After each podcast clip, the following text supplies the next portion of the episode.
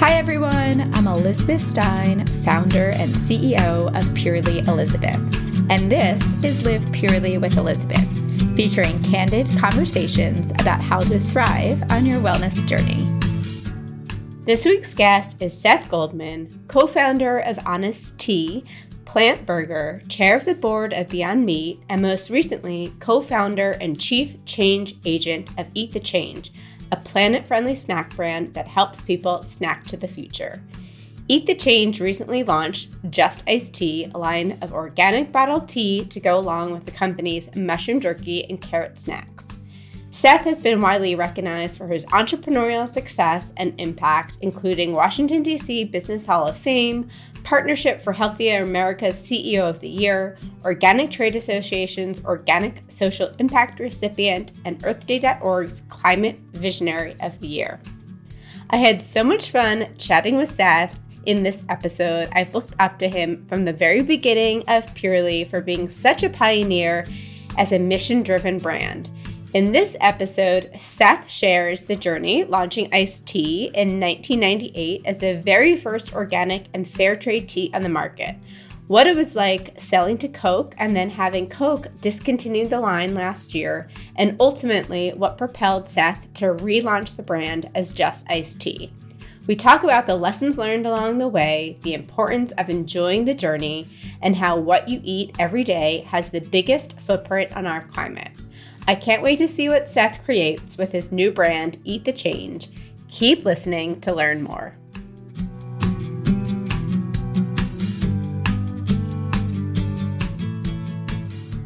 Seth, welcome to the podcast. It's such an honor to have you on today. And I can't believe it took all these years for us to finally just meet at Fancy Food Show this summer. Thanks, Elizabeth. Yeah, that was definitely a highlight of that show. Really glad to have connected there. Yeah, it was a total highlight for me. I have really just looked up to you from the beginning, mm-hmm. read your book when it first came out in my early years of the business, and was like, one day. So oh. I'm so happy to finally meet you.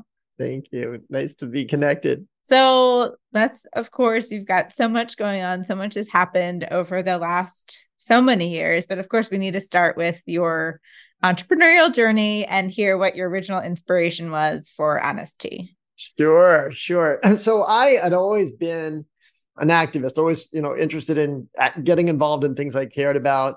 And my first job out of business school, well, I, before going to business school, I worked on a nonprofit on um, in Baltimore. I worked on Capitol Hill for a senator, and then went to business school. And coming out, took a job with Calvert, which does that socially and environmentally responsible investing. I guess what we would call today ESG investing and I liked it, but it felt a few steps removed from really, you know, driving change because you're just uh, allocating capital in publicly traded companies for the most part.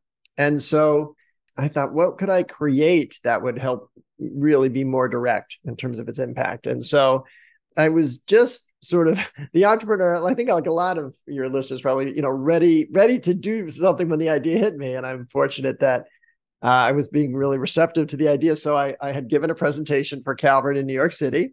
And after a presentation, I went for a run.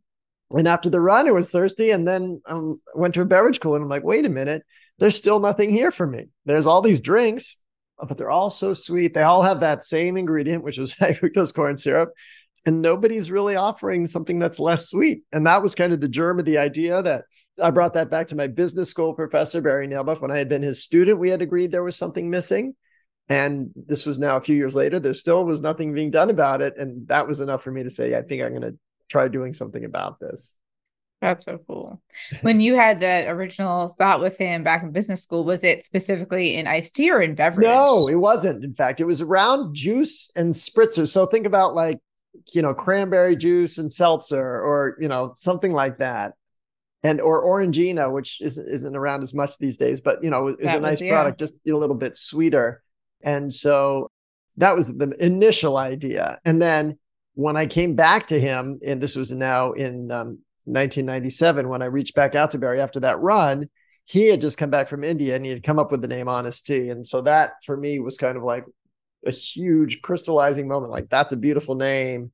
That could really lead to a lot. And of course, because of my previous work and with Calvert, I had an interest in in doing business differently. And so honesty by def- just by the name, gave the license to really make sure we were doing that.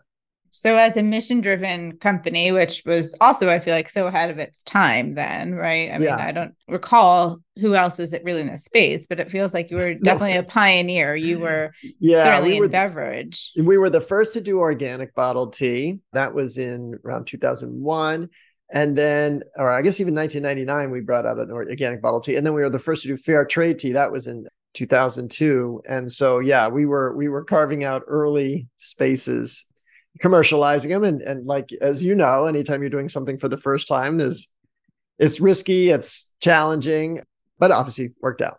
Yeah uh, for sure. So at what point in your honest tea journey do you remember the moment when you're like okay i think that we're really going to make it and this is going to be a business or did it always feel like i don't oh. know i feel uneasy? It was always shaky. I mean really around 2007 so that's kind of nine years in i felt okay we're getting enough traction now we're growing quickly enough that there's interest but we still weren't profitable. We were getting close to break even but our approach had always been to never raise too much capital. So we never like we had a bunch of money like oh we got this yeah. all set. So it was shaky really for the first 10 years. We were kind of like ah, i think this is going to work. We never we never wavered in our belief that this was worth sure. doing but as a business gross margins initially were negative and sales were they were fast growing from zero right? So if you're not selling anything and then all of a sudden you're selling a million dollars that's a lot of growth. But over 10 years, you know, it just took a while to get that traction because once again, we were doing something new. So less sweet tea, that wasn't something people were really had an appetite for. And organic, people didn't understand what it was. And fair trade, people didn't know what that meant. So all of those things we had to build. And then what was it that eventually after those nine, 10 years really changed and you start to feel like, okay, this is a sustainable yeah. business and yeah well, one of the big steps was getting Honest Kids up and running. So that that was our organic. It is our organic kids drink, and and one of the reasons is it showed we were more than just about tea. I mean, it, there's nothing wrong with being just about tea, but it showed the brand had legs. The idea of um, you know healthier, less sweet drinks was viable, and it also grew ex- extremely quickly uh, in mainstream channels like Target. Um, you know, and and that was wonderful to see. So that really helped and in a way, it kind of helped feed the tea uh, business as well. And then Coke came along. yeah. And what was it like? I know there were several layers to that and that they had invested and and then eventually yeah. they they purchased you. What was it like selling your baby? So, you know, I had already accepted that to really scale this idea, we needed a partner who could take it further. And, and I mean, not from a management perspective, but from a distribution perspective. So we were what we were doing well where we had distribution, but there were whole parts of the country where we didn't have distribution. And as I looked at the map, I'm like, oh my gosh, there's not a lot of distributors who would work with a brand like ours. And I mean, I mean, we were, you know, beyond the natural channel. We love the natural mm. channel. We had distribution there, but beyond that, it was going to be challenging. So we knew we needed a partner like Coca Cola to do that. And of course, our goal was always about democratization of these, of what Honest Tea stood for. It wasn't just to make it in a niche, uh, it was really to, you know, make it available wherever beverages are sold. So, and the other thing, and this is a reality as entrepreneurs, when you take in money from someone who is not your own family, which which we had done, and I'm sure you've done, yeah. you you actually accept an obligation that you have to get that money back to those people ideally with a return on it. You know, there was never an illusion that we were going to keep Honest Tea private forever. I mean, that's just a reality of what happens when you take yeah. in investment money. And so then we had to find well which which is the best home, what's the best chance to scale this mission and make sure our investors get their money back with some kind of return. Then for me was who's the best partner and it just turned out that at the time, and, and the leadership at Coca Cola at the time was really committed to expanding their business beyond just soda and expanding their customer base beyond just the you know mainstream, but to to really get into natural. And so we were we had a group of leaders there who really under who believed that Honest Tea would become their next billion dollar brand. And you stayed on for Oh, yeah. so time. Coke invested in 2008 and then they bought Honest Tea in 2011. And I stayed on through the end of 2019. Um, I shifted to halftime in 2015, but I was still very much, you know, championing what we were about. And, you know, I, I think the the challenges that hit Honest Tea really came about. They were precipitated by the pandemic, but you know, they're probably just on my as I was wrapping up my time there, I would say they certainly weren't as focused on Honest Tea as I would have liked them to be, but there wasn't a risk it was going away. But by the time you got to the pandemic and they hit supply chain challenges and they hit supply chain challenges with their core core brands, you know, with Coca-Cola. So they had even less focus on some of the smaller brands like Honest Tea. Well, I think one of the amazing things that I've heard you say is that through that whole time, consumers always worry what's going to happen when a brand sells. Yeah. And, you know, as the founder, of course, that's your stress and you don't want that to change. But yeah. what I've heard you say is that Coke didn't change anything, which is such yeah. a testament to not only Coke, but to the brand that you built and really the DNA that I think was so strong that they knew they couldn't change it because you had created something that was so special. So I'd love for you to talk about and dive into really your fair trade, your sourcing, yeah. sustainability, and then we'll transfer into where that's going into sure. part two of your life now. but thank you for raising that because it really is. And and uh, so first of all, as disappointing as it was to have Honest Tea discontinued, it's important to recognize Honest Kids is still thriving. It's still in McDonald's, Subway, Wendy's, Chick Fil A, all these amazing and, and which course, is incredible you know, retail stores. Yeah, and it's and on its own, just at McDonald's, with Honest Kids still being on the menu there, with the units we were selling, at least at the time I left, we were removing over a billion calories from the American diet. Wow. And Honest Kids is was and probably still is the first organic product millions of Americans have. That um, is so, incredible. Sort of, you know, so I mean, the accessibility a, that you've created. Yeah. So that was a goal and that's still happening. So it's not a total loss. But you're also right that um, yeah, I think to Coke's credit, they understood Honest Tea as it was designed. Uh, literally, what we say mission in a bottle, that you can't tinker with that and still call it Honest Tea. And so, although of course I never would have wished the brand to be discontinued, it was better for it to be discontinued with its integrity fully intact than to have it sort of taken apart piece by piece. Oh, well, let's, you know, let's try to find a cheaper ingredient than organic or let's let's yeah. you know move away from fair trade. Those that, that would have been both tragic and sad. And those things are they are you know embedded in the brand. And so what we realized when we heard the news about when i heard the news about Honest Tea being discontinued was that where were you when you heard that i know exactly where i was i was in mm-hmm. california i had a uh, I had gotten a text over the weekend from someone I knew who was still at Coke saying, you know, might you be free to talk to senior management about an important business issue or whatever. So it was something like that. But I kind of could read through the lines that like, all right, this is something about Honest Tea because I don't, I didn't have. This was in, uh, this was in 2022, so I didn't have any business relationship with Coke at the time. I knew, you know, they'd only be doing this if they were somehow something was going to happen to Honest Tea. And so it was May 23rd that I, you know, got on this call with them and, and they told me, and, you know, I, I obviously asked, you know, well, what's going to happen to the brand? Are and I thought initially, well, maybe they're just going to discontinue it from the red trucks, but keep it in the natural channel because Honest Tea was still the best selling tea in the natural channel. And I said, are you going to just walk away from that? And they said, yes. And I thought, oh my gosh, that's a shame. And then it kind of began to sink in. That's a shame, but it's an incredible business opportunity because that shelf space that we created, which is, you know, a really viable business opportunity, is just all of a sudden going to be available. And, yeah. and you know, who should be taking that shelf space, you know, other than the folks you. who built it? Mm. Yeah.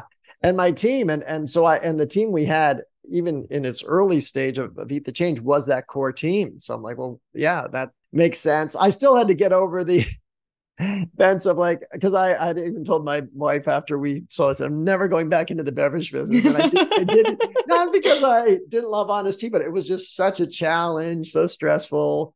But the more we just sat on this idea and and the other thing that got me probably more than anything was that we started to hear from our supplier our suppliers the folks in the tea gardens who were who had who you know I had invested a lot of effort to get them to commit to organic and fair trade. And then they were there, you know, had made these investments and all of a sudden we're we're just abandoned and they actually found out about this news about honest tea from my linkedin post they wow. were told so then i'm i, I just felt a, a, tremendous responsibility to that these folks and these communities shouldn't just be left abandoned like this but so that that plus the market opportunity plus my team plus even my family this is so my wife and i have three sons and to the extent there's a fourth son, it would be honest tea.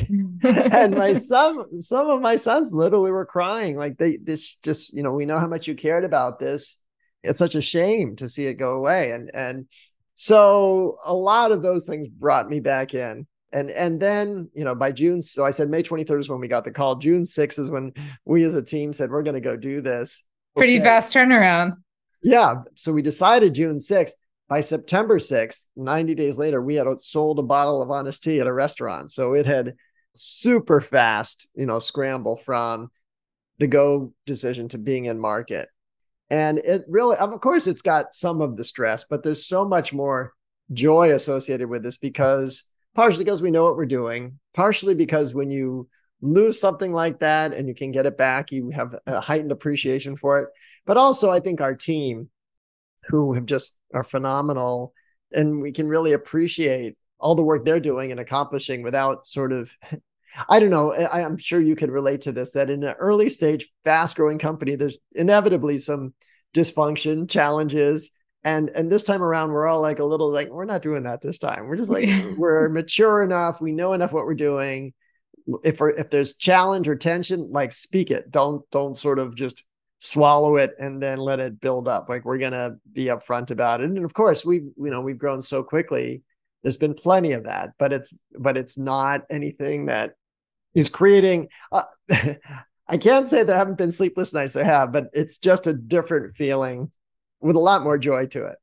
That's awesome. That's so great to hear. As you think about this next ride around and you have your team with you, which is obviously a huge testament to you as a leader that you've had all these people who are Thanks. wanting to go in for round two, which isn't easy. What are some of those lessons that you can share mm. with people of the amazing things that you have done as a leader and, yeah. and maybe some things that you might even want to be changing yeah. round two? So that's is that is a good point. So the the real the, the the macro thing is that like karma is real, and if you treat people well and do extra right by them um, there's no downside to it. You may not get a return on it but it's just like you can feel good about it. And and as we've seen in a lot of cases they do feel good about it. And so the one is you've got to embrace the full employee right? So people go through life while they're working with you health issues family issues personal issues and we've got to be there for, them for all of it so one of the things we've done here with eat the change which is little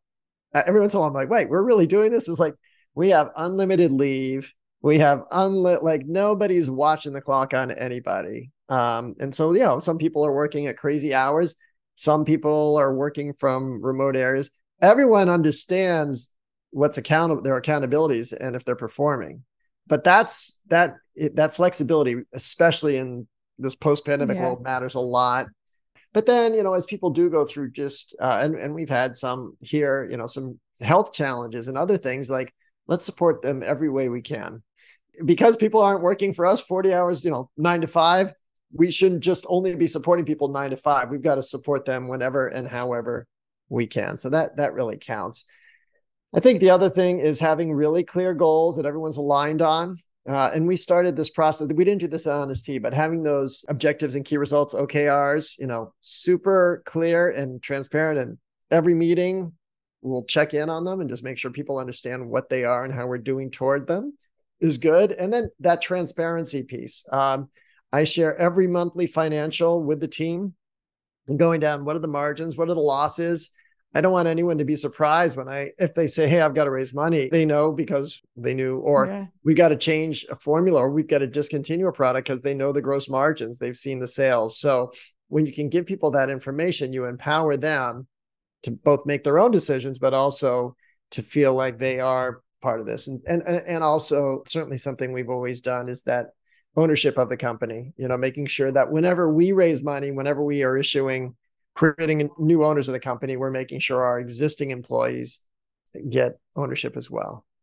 Yeah, those are all such great points. I think the transparency is such an important one for people to really feel like they know what's happening, not to be blindsided and and just as much in it as you are. Same with yeah. the ownership piece of it. So I guess talking about transparency, let's get into supply chain and your sourcing and sustainability and kind of mm. what that mm. looks like. Yeah. I watched your Mozambique video, which was like so inspiring. Oh, and it did you. make me think about like, God, if you hadn't moved forward and you have this huge farm, who's going to be buying from them? Yeah, it is easily the most gratifying part of this business to feel like these communities, we can play a role in helping support them. So maybe just also touch on like what fair yeah, trade is. I know everyone's sure. heard that term. Yeah, yeah, yeah. That's no, the definition. You. Yeah. So, well, there's two pillars, right? The core first one is organic, everything grown without chemical pesticides, chemical fertilizers, which is certainly better for the ecosystem, but also better for the workers, right? That in, in tea, at least, uh, it is handpicked. Our tea leaves are handpicked. So that means the workers are in the bushes and tea bushes grow up to about your shoulders. So you'd be breathing in whatever's sprayed on those leaves. So for us, organic is a core piece of, of what our ingredient. But then the other thing about tea that's unusual is that it's grown in some of the poorest parts of the world. And some of that has to do with the climate, which is usually, you know, certainly tropical, also high elevation. But then because it's handpicked, also, you know, uh, it makes sense that it's it's grown in poor countries because it is a uh, a labor input. And so we said, well, look, if we're buying a commodity that, and tea, by the way, is a, is a, a cheap commodity, sort of coffee, tea, and sugar are some of the world's cheapest commodities. We said, well, if we're buying one of the world's cheapest commodities, we should be able to invest back into these communities every time we buy a pound of tea and make sure that labor standards are being adhered to. So no child labor, no prison labor, but also that a wage, a living wage as defined by the International Labor Organization that is being paid but then what what really where fair trade I'd say gets the extra plus is that a portion of the sales of every pound goes back to the community and into a council of workers for them to decide how it's invested. And the reason that's so important is because the council is composed of the it's it rep, it's it's it reflects the community of workers. So in, with tea, because there's a lot of women picking tea leaves, uh, we're giving women women and others, but especially women, economic resources that gives them a say in their community. And so they get to decide how the money's invested. And so in the case of Mozambique, which is one of the poorest communities and countries in the world, they invested first in water, access to clean drinking water, safe drinking water. And then they invested in uh, an ambulance to make sure that the community could have could have access to some kind of health care, uh, and then a school so that their children, because in this province, Zambezia province in Mozambique, uh, over 40% of the kids never go to school, not just like occasionally, just never go to school. So mm-hmm. you, you've got to start somewhere. And, and so for us, these were high impact opportunities and, and we're still, and the tea's amazing. I mean, it tastes great and all that, but we're, we're really excited about this partnership. And this is the largest organic tea garden in the world. Uh, wow. But it's like I say, in such a poor part of the world that we can do this and we're still spending you know pennies a bottle. We're not our, tea is premium price but the biggest part of our expense is actually the glass bottle. It's the um so i felt like well let's make sure we're spent we can feel good about the tea. And that's obviously uh underlying the name just iced tea is is that that you know commitment to supporting the people involved in the supply chain. And and you know i i'll just say that it we recognize it's there's still gross imbalances in wealth in the world, and, and we're not addressing all of them, but uh, certainly we're we're we're taking inordinate steps to do something to make sure this community is part of the the value chain and and gets to benefit from it more than the typical tea supplier. Absolutely, it's amazing what you guys are doing. So part of your mission too before starting Just Iced Tea was creating a new company, Eat the Change. So would right. love to hear about the mission for that. And I love kind of your approach to biodiversity um, yeah. with that yeah. company. So let's hear so, about that. So after I had left Honest Tea, you know, and I was still chair of the board of Beyond Meat, but I was kind of ready to create something new. And I thought, well, since I'm not going into the beverage space again, never me, doing that. let me think about other things I care about. You know, and going back, climate change certainly is the defining issue of how we're going to live uh, as, as, a, as a species. And so what can we do? And, and, and then, you know, what I've seen is that our diet is our single biggest impact on the planet. You know, it's great if you can recycle. It's great if you can drive a uh, electric car or, or, or, or even better, a bike. But what you eat every day is um, your biggest part of your footprint. So how do we make sure, how do we steer people towards more planet friendly foods? And that was where the name Eat the Change came from if you care about changing things, you have to change what you eat. And so initially we started with a, a snack line of mushroom jerky and then trying trying to build on what we saw with um, honest kids. How do we make how do we get in the lunchbox? How do we create a healthier snack food for kids? And that was a real fun kind of evolution where we thought initially, could we make a carrot chip? Could we take a, a carrot, you know, you slice it and make it as a chip? We weren't getting my my co-founder chef spike mendelsohn we couldn't quite get the right crispness the right profile. Then one of our suppliers sent us in the wrong kind of carrots. They were like the little coins. He's like i can't make a chip of those. Um, but we have a no food waste policy at the office. So spike tried dipping the carrots in um, what was initially a marinade but then eventually he's uh, dipped them in so in fruit juice and then when we dehydrated them they took on this chewy flavor and we realized that could be a really fun kid snack and so that's called our cosmic carrot chews. And th- the whole approach to Eat the Change was centered around organic everything, plant based everything, minimal food waste. So let's use crops that don't use a lot of water, where there's no waste to the product. So what's neat about the carrot chews is we're using every part of the carrot, not the greens, but you know, there's no there's no piece of the carrot too small to use. And then we also had this commitment to biodiversity. So Turns out there were six crops that are responsible for 57% of all agricultural production. And it's soy, corn, wheat, potatoes, rice, and sugarcane. And so we said, well, we can make our recipes without those. Or at least I said that. What's funny is that Spike, you know, I, I would tell Spike, make the best tasting food you can, uh, like he did with the mushroom jerky. And then I said, okay, now make it without those six crops. And you, said, but wait, those are in everything and then he he realized you know and he had been a on top chef and all those things okay well it's, it's just a challenge. A, yeah exactly just that challenge um and and he he succeeded. And and then we were you know, i'd say busily building that snack business when we got the news about honest tea. And then we had to sort of go through the reflection well if we were to launch a tea brand could we do it as part of eat the change? And we had to reflect on well organic obviously plant-based for sure minimal food waste or water waste. There's no um, irrigation in tea, so it's a super water efficient crop. And then we came upon that whole commitment around biodiversity, and we said, well, wait a minute. Honest tea, one of its big ingredients was organic sugar, cane. Now, it used a lot less than other brands, but they still used a lot of it. And we said, well, no, if we're going to have this part of the as part of the commitment to the brand, we've got to do that. And so we used organic agave or organic honey, and we were able to still develop the recipes with that in line. And so that's why we we you know we put just the Eat the Change logo on the cap. We realized you couldn't call you couldn't take an iced tea brand and call it Eat the Change. That just didn't make sense. So so we think now about Eat the Change. We think about this logo as kind of our think about like that Nabisco red triangle. It's like it's the marker that sort of unites the family of brands, but that obviously they're going to be different brands with different names under that umbrella.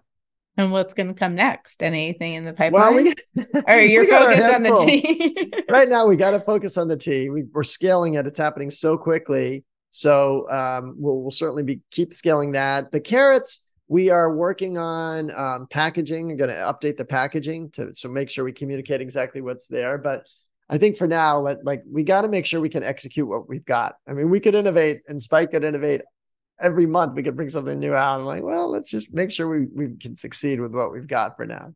And that'll help steer us. You know, I think one of the things, one of the balances, and I'm sure you've seen this as an entrepreneur, you you you you know where you'd like to go, but the marketplace may have another opinion. So you've got to listen to the market and evolve as it evolves. Yeah, totally. I was going to say, what are some of the lessons that you've learned this second time around? Granted, it's only been a year, but I'm sure there's a thousand lessons you've already Ooh, learned and yeah. that you kind of well, thought like, oh, I know how to do this. And then kind of were surprised otherwise. Yeah. I, I, so it's funny because you, you could, on the one hand say, oh, well, we're, we were the honest tea folks. We'll just go in and ride in and take all that shelf space. Like, no, no, no. You know, that shelf space wasn't, it wasn't left vacant like others have gone in. And so we have to go I don't want to say re-justify ourselves, but we have to go resell. Like it's nothing has been given to us, and and you know that's how it should be. And so we have to earn our place every shelf space we get. And and even with our existing, we work with a lot of the same distributors, even a lot of the same retailers. And so I'd say, well, look, you used to give this much cooler space to Honest Tea, but you're only giving us that. And they're like, well, you know, it's a new brand. And so you got to go earn it every day. Yeah. And, as much as I, uh, I, I sort of said that I, I never, ex- no one's entitled to anything in the marketplace. That's certainly a lesson. So just last week, me and the team, we got up at like 5:30 every morning. We met up with all of the different reps here in the DC area, the distributor reps.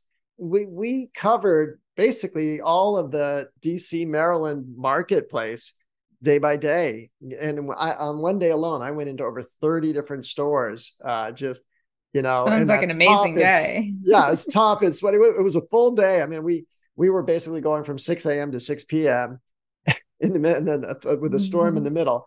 And it's like that's grueling, but that's what yeah. you do. There's no shortcut for that. Uh, and even you know, with 20 years of experience, you still there's no better way to build a brand. I'm curious to hear, you know, when I talk to so many other entrepreneurs, like a big thing that gets you started is you're naive and you just dive into it because you yeah. might think if I knew I would not do it or like something yeah. would prevent me.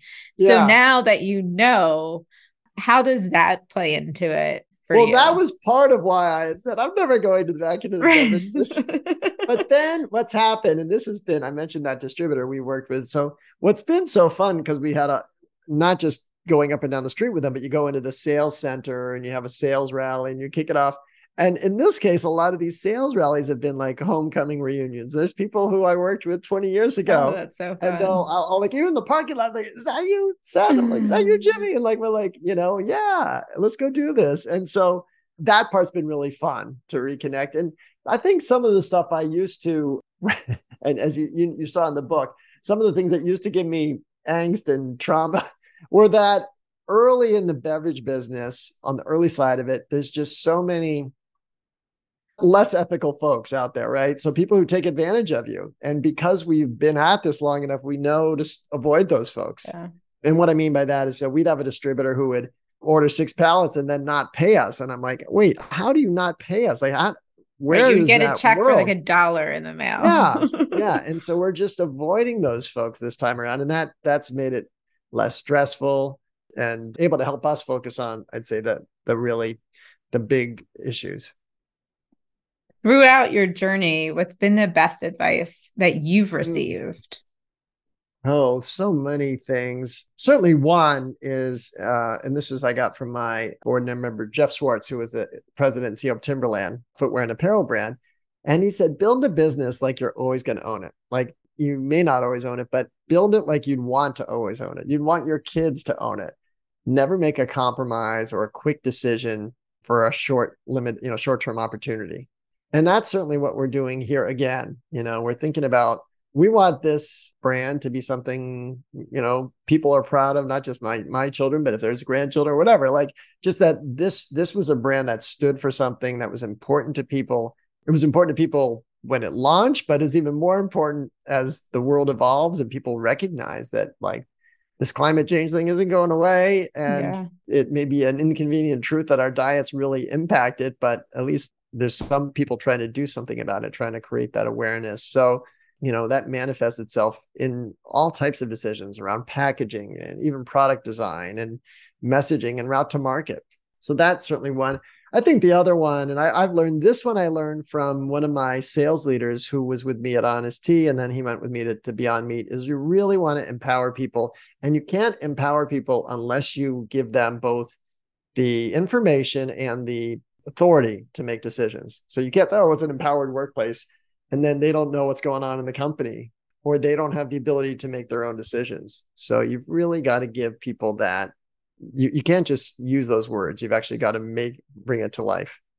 I love that. Super powerful. What about your best advice for enjoying the journey? Yeah. And I think it's so hard in the early years that everything is stressful yeah. and you know it's going to be a roller coaster and be ups up and downs but like yeah. being able to take a step out and just enjoy what you're building. Yeah. And for an entrepreneur, anyone, how do you Yeah. slow down and enjoy that? So one of the things is you've got to make sure you got other outlets. Like, yeah, I think you know you. I'm sure you and I could we could do this work 24 hours a day. There's enough work to be done. Yeah. You could just do it, but it's not healthy for you. It's not healthy for the business. And it's not healthy for the way you interact with people. So for me, having my family, my wife, and and just being able to be able to go for walks or hikes or or step away is super therapeutic and gives you a different perspective. I definitely need physical activity to get workout issues. Not sometimes it's tensions, but sometimes just like I got to think about something and I got to be in a space where no one's talking to me. Uh, and I may be listening to music while I'm thinking, but like usually it's a run or or or biking or or swimming. But I've got to be able to just process things away from the business. I I get a lot done in the office, but I don't make decisions in the office. I usually make the decisions away from the office. So that's that's really helpful. And then I'd say, you know, make sure you have fun with your team too. As part of our, our kickoff for our crew drive, we we had a pickleball tournament. And like most of the We people just had one too. yeah, most of the people never played pickleball before. It was just really fun. And it was competitive without being competitive. Like no one was like upset, you know, they lost or won. It was more just like, you know, having fun with it. Yeah. Pickleball is so fun. we had one group who didn't want to be competitive, and then the other group who actually were competitive Ah, and they yeah. cared. Yeah. Curious to hear anything else that you do in your day to feel your best, to perform the best. If you have a Mhm. morning routine, night routine. Yeah.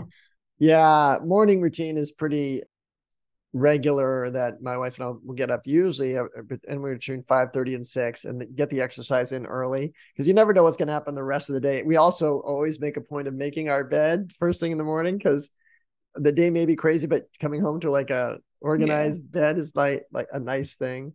For me, uh, I'll definitely like today I went for a run, but I spent probably uh, the run was about an hour. I probably spent at least 30 minutes in stretching and sort of after the run. Like I partially because I was sweating so much, but also because like it's a great way to just sort of spend that time again, that time alone and and and just um, stretching and breathing and and sort of you know working through that.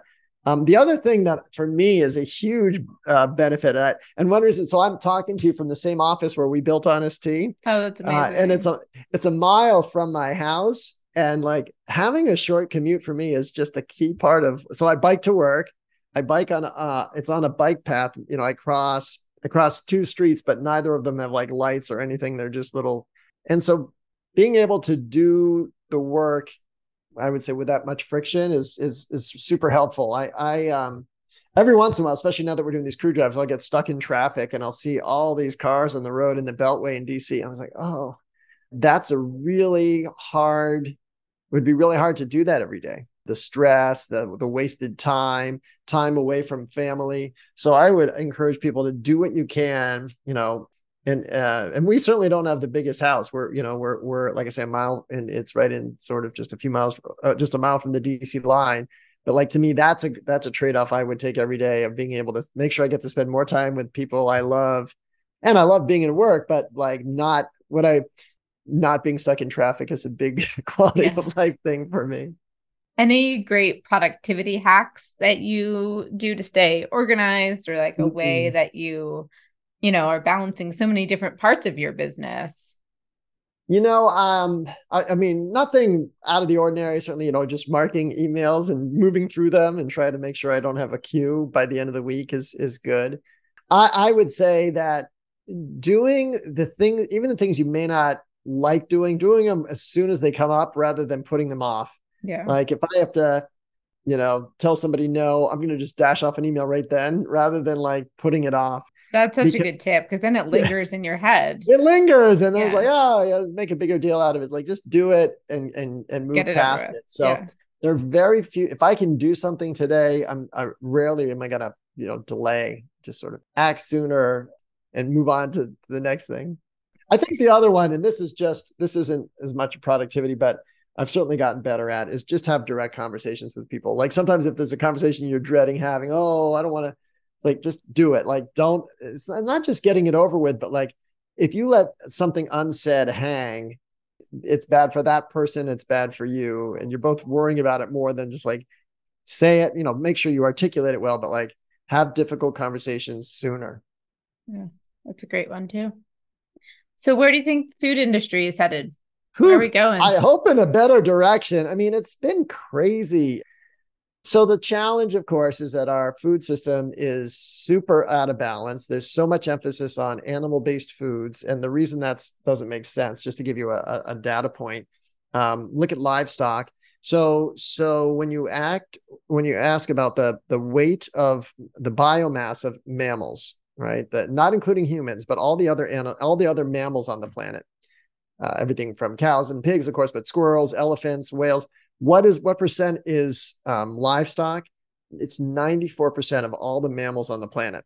And so that's just like totally out of balance. And, and what it means is all the water and land used to feed livestock is directed towards those species that really are not living in balance with the rest of the planet. So we have to shift towards a more balanced diet. And if we shift, if we do that, the that then the the biomass shifts and the planet shifts to you know a more resilient planet there's not as many as much land cleared to grow crops to feed these animals. You can grow crops to feed people but it'll be a significantly less land and water and energy being used to grow those crops. So that's certainly an important piece. Um, it's not going to happen quickly or easily uh, and i you know i recognize that this is a long journey. One of the things i saw as i did that crew drive last week and went to so many independent accounts. Like organic is still really only scratching the surface. It's it's it is in in mainstream accounts very low distribution. Not just organic, but but healthier food. You're starting to see you know convenience stores carry these things, but it's really early. And so you know we as purveyors of food, we need to be able to make our food delicious, accessible, price wise, um, but also fun and, and accessible too. So we need to get distribution into these channels. And, you know, that's something we'll certainly continue to work on. But I do think this connectedness, though, will grow. So when we talk about Eat the Change, we're trying to awaken in people an awareness that what they eat matters, the choices they make matter. And you're certainly seeing different pace, different penetration for different industries. But, you know, I think people who are driving these electric vehicles do feel good that there's less energy consumption. I think people who buy dairy milk, dairy milk, plant based milk now is 16% of the dairy category. I think, yes, they probably, some of them like the taste, some of them, but some also feel like, oh, well, it's a better, uh, you know, some like the health issues or, or, you know, maybe avoiding lactose, but they also feel like it's, there's a lot to feel good about there too. So um, we have to continue to help people on this, their own journey and to just to recognize that it's not going to happen overnight. There's certain countries that are going to happen more quickly. I mean, I was really struck. I was in Europe earlier this summer and how much further along Europe is in connecting diet to environment. And there's governments that are trying to regulate certain, you know, products there. Um, but can, every restaurant has plant-based options, much more prevalent. Uh, even like the McDonald's, when you order, when you go to a McDonald's kiosk in in the Netherlands, you'll see the vegan options on the front menu. Wow. That's not happening no. here yet. But I do think these these things will continue to evolve. Yeah, well, I think the message really is what you put at the bottom of your fork every day, three times or maybe five times a day. Yeah, yeah. is the number one most important thing that you can do. Being mm-hmm. conscious of that. All right, yeah. we're going to move into some rapid fire Q and A. All right, bring it. Three things that you're currently loving. Could be a product, oh my podcast, goodness, book, whatever yeah. it is.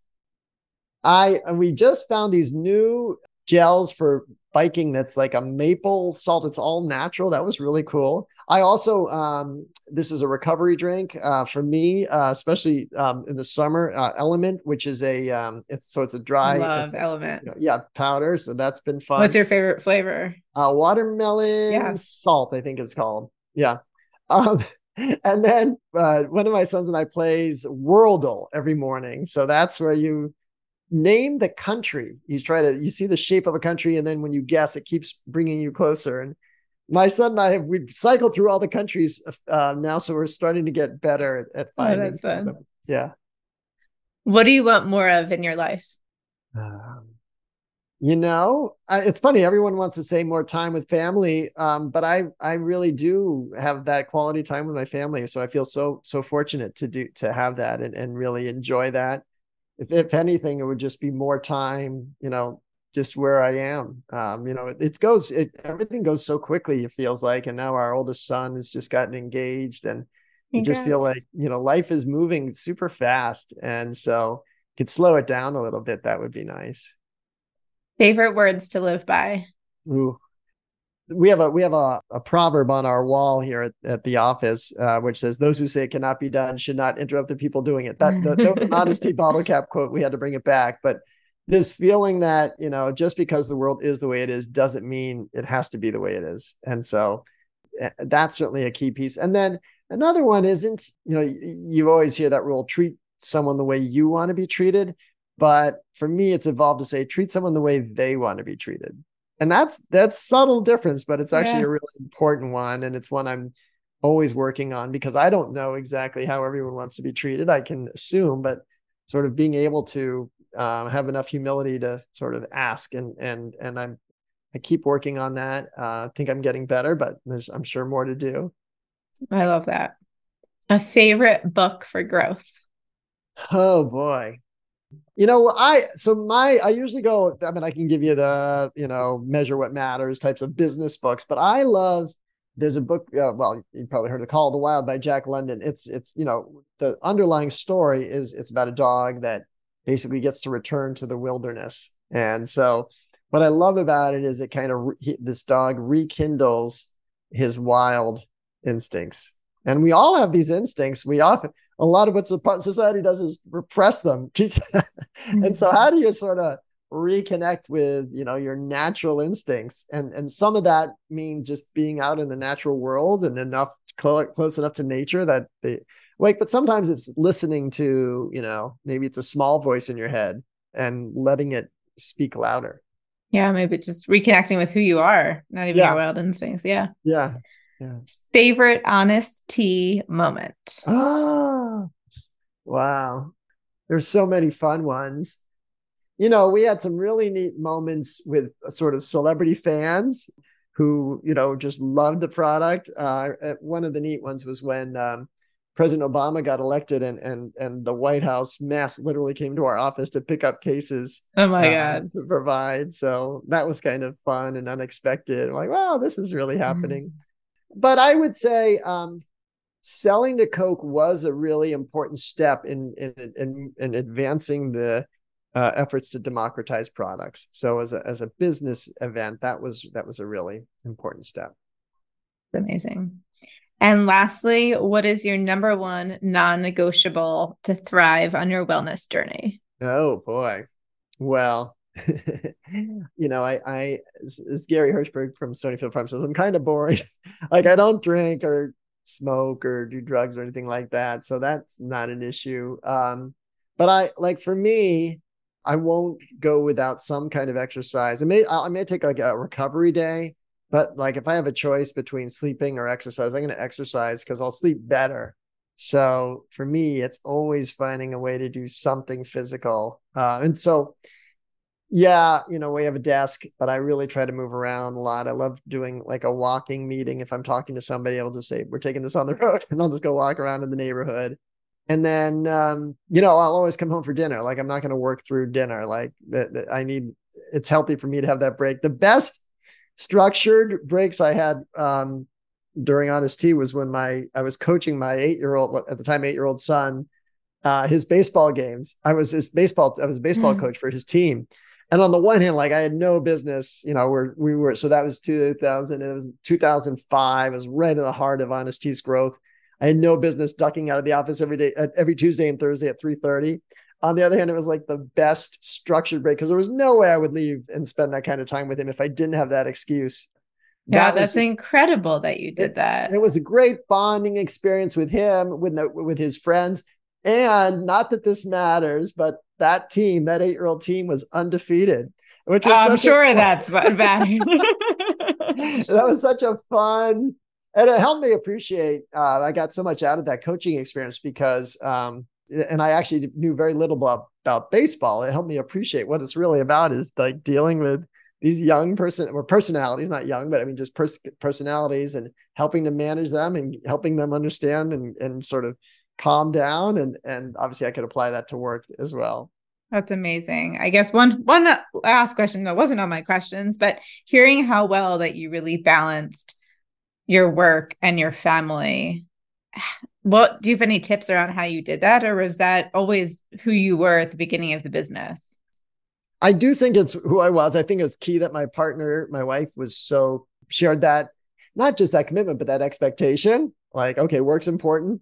she would say, and I would, uh, you know, I do feel like work's important. She's like, you're not curing cancer. I said, well, you know, well, you are helping people. I'd like to think we're doing something really important, but she's like, yeah, but you know, um, and so like, there's never that I've never had to feel like family has suffered. I mean, every once in a while there'll be a situation where like I just can't sure. make it to something. Um, but you know, we'll find another time to do, you know, for for because of I have something I've committed to for work. But like there's just not a downside to to committing to family. There just isn't. And and you know, each of our we have uh, each of our sons is like amazing, but each has had different challenges, whether it's a health challenge or a learning challenge and so the ability to really really connect and, and invest in that person has just been so gratifying. And and um, to see what they're doing and how they're living and what you know there's that's been Honest Tea has been great return for investors. But for me that the investment in our in our sons is by and in our family writ large is the the best investment i've ever made. Love that. Well we'll close there, Seth. Thank you so much for your time. This is such a pleasure. In closing, where can everybody find you? Oh yeah, so um, I'm, i think my most active platform these days is LinkedIn. I was on Twitter, but I, I don't know what's going on there. so uh, I'm on LinkedIn. Eat the Change is on is on Instagram, and uh, so and of course our website uh, eatthechange.com. Those are the, the I would say the most visible places for us. Awesome. Thanks so much, Seth. Great to be with you, Elizabeth. Bye. Thanks so much for joining me on Live Purely with Elizabeth. I hope you feel inspired to thrive on your wellness journey. If you enjoyed today's episode, don't forget to rate, subscribe, and review. You can follow us on Instagram at purely underscore Elizabeth to catch up on all the latest. See you next Wednesday on the podcast.